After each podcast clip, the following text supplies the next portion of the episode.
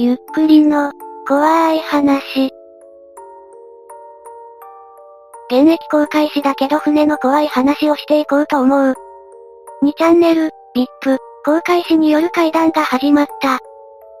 現役航海士だけど船の怖い話をしていこうと思う。仲のいい知り合いに聞いたり、会社の船であった出来事だったり、すべて実は、書き溜めしてるからのんびり投下していこうと思う。慣れてないから文章が下手なのはごめん。どんな話が書き込まれていくのでしょうか。パンツ脱いだ。なんでだよ。Twitter でやれ。Twitter で怪談やってる人っているんですか。今度探してみよう。一応スペック、日本全国に石油製品を運ぶ石油タンカーの航海士。最近は原油高の影響で日本全国大忙し。じゃあ一つ目の話。謎の足跡。これは同期の石油タンカー航海士から聞いた話。ある日、突然2階の廊下に足跡がペタペタついてて、それに気づいた同期が汚れだと思ってモップで掃除を始めた。だけどいくら吸っても落ちないので、本当は床の艶がなくなるからダメなんだけれども、激落ち組んで磨こうとして、しゃがんだ。すると、よく見たらその足跡は裸足で、なおかつ22センチくらいしかない小さな足跡だった。船にはそんな足の小さい人はいないし、何よりも裸足で歩くなんて考えられない。土足禁止の船でもないし。そしてその足跡をたどると一等航海士室に続いていたそう。この時の足跡を同期は写真で撮ってて、実際に見せてもらったけど、本当に女の子か子供みたいな足跡だった。ちなみに一等航海士は怪我とか病気とかはしなくて、たたりとかではなかったっぽい。ちなみに写真は気味が悪くてもらってない。見ただけ。土足禁止のタンカーなんてあんの？タンカーはないかもだけど、船によっては船内土足禁止の船があるよ。この話は特にオチとかはないんだけど、二つ目いきます。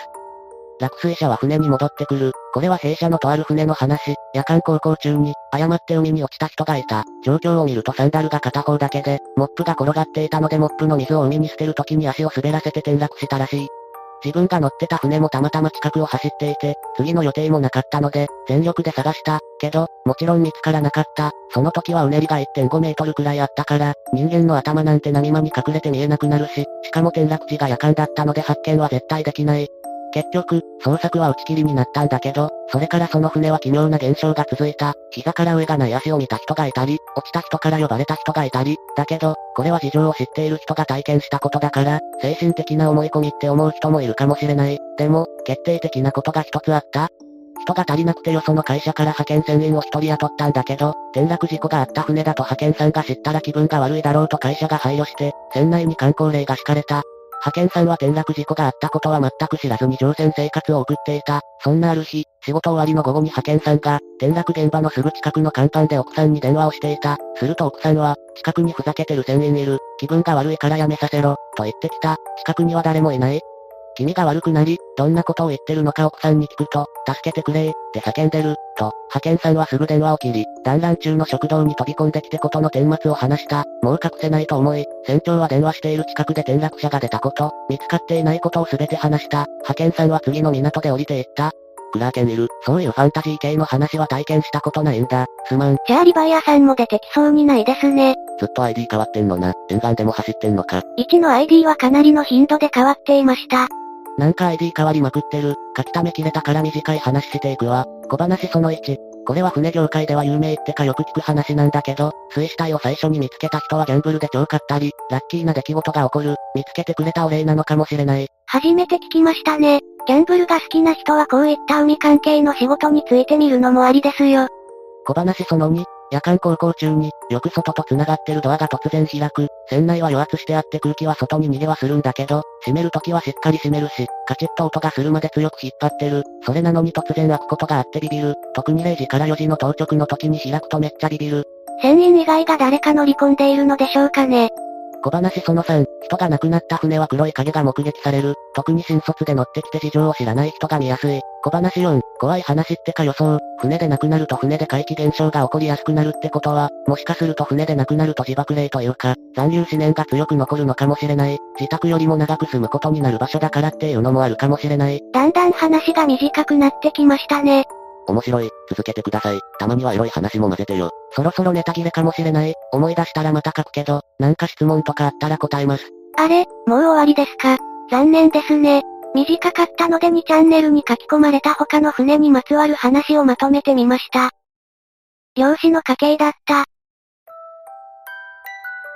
癌で亡くなった親父に聞いた話、ふとコンビニでおにぎり見かけたら思い出したんで書いてみる。親父の親父はマグロ漁をやってて、一本釣りを生業としてた。一本釣り漁師は組合に何人もいるんだが、じいちゃんの腕前としては中ほど、気弱だったこともあってパッとしない男で通っていたそうだ。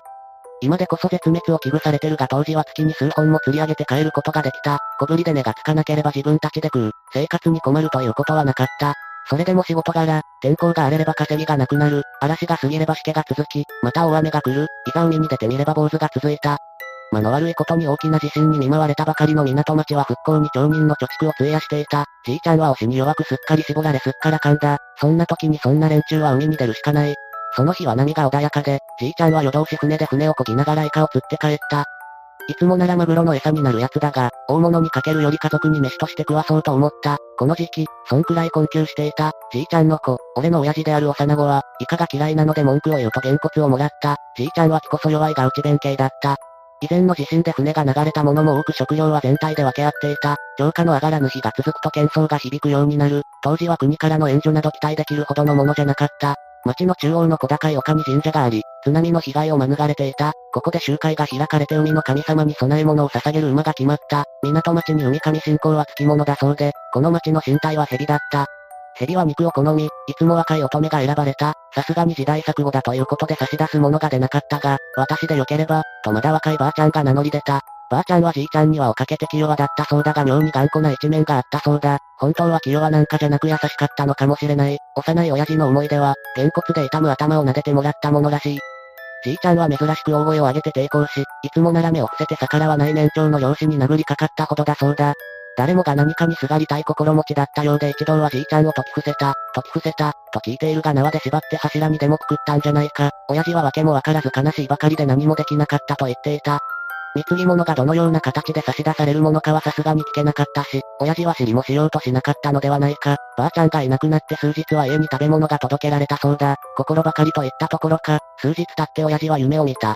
夢の中で目を覚ますと暗くて冷たい空間に親父はいた。少し離れて大きな人影が佇んでいた。輪郭が淡く宇宙船のように光っていた。怖いとは思わなかった。このようなものをもらっても困る。不憫でならない。勝手に取る分には構わないが、母の身の落ちた海のものは進んでお前にやりたくない。のものを根ざせ。という言葉に力強いものを感じたそうだ。じいちゃんはすっかりおかしくなって、気に病んだ町人は新しく配当された国からの援助金を出し合って、遠くの親戚に押し付けてしまった。親戚のうちは農家で米を作っている。今の俺の実家になる。親父が生きていた頃、都会に憧れた俺がその旨を伝えた際にお前は農家を継ぐんだと強く叱られた。その理由を尋ねた時に聞いた話。結局半ば、絶縁に近い形で飛び出してきたが、早くに母親を亡くした俺に握ってくれた親父のいびつなおにぎりのうまさは忘れたことがなかった。ちなみに俺が魚介全般、アレルギー持ちなこと、腑に落ちた気がした話も添えとく。終わり。これ実話であるなら結構近年の話ですよね。古くても60年とか70年とかそのくらい前じゃないでしょうか。そんな時代に時代錯誤なことが行われていると考えると恐ろしい話です。いかがでしたか？